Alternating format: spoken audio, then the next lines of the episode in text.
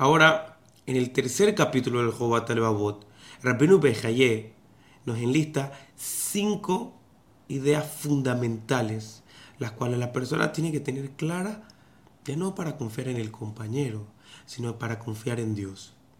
Y la primera de las siete ideas fundamentales es tener claro que Dios es el único que tiene las siete condiciones mencionadas en el capítulo anterior.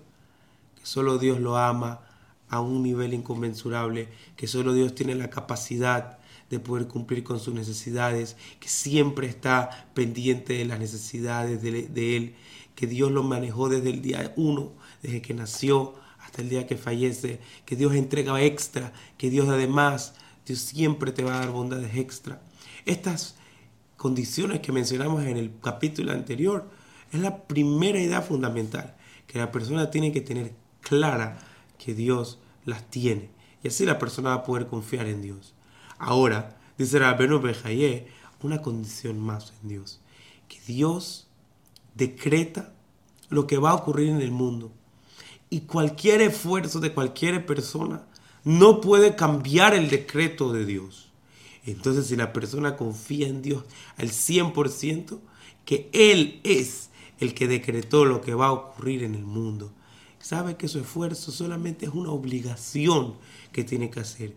Sin embargo, no es su, esfuerzo la razón de que Dios cambie su decreto. El decreto ya está.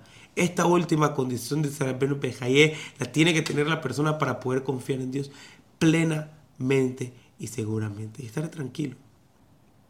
La segunda idea fundamental que tiene que tener la persona para confiar plenamente en Dios es que tiene que saber que Dios sabe si él confía en, en él o no. La persona tiene que saber que Dios tiene la visión de ver lo que piensa la persona, el corazón de la persona, lo que siente la persona. Entonces, si la persona sabe que Dios lo está supervisando cada momento y la persona dice por fuera que él confía en Dios, pero por dentro no, en verdad no es una confianza íntegra, no es una confianza y seguridad completa. La tercera idea fundamental es que la persona tiene que confiar únicamente en Dios y en más nada. La persona no puede confiar en otras personas, en otras personas, ni en su riqueza, ni en, su, ni en su astucia, ni en su inteligencia. La persona tiene que saber que solamente puede confiar en Dios y solamente en Él. la cuarta idea fundamental es que obviamente la persona tiene que cumplir con la voluntad de Dios. Si la persona está confiando en otra persona y esa persona le pide un favor o le pide un deber, una obligación que por favor lo ayude o que le haga el deber o la obligación que tiene, el mandado que tiene que hacer, ¿cómo no va a cumplir lo que su compañero está mandando así también con Dios.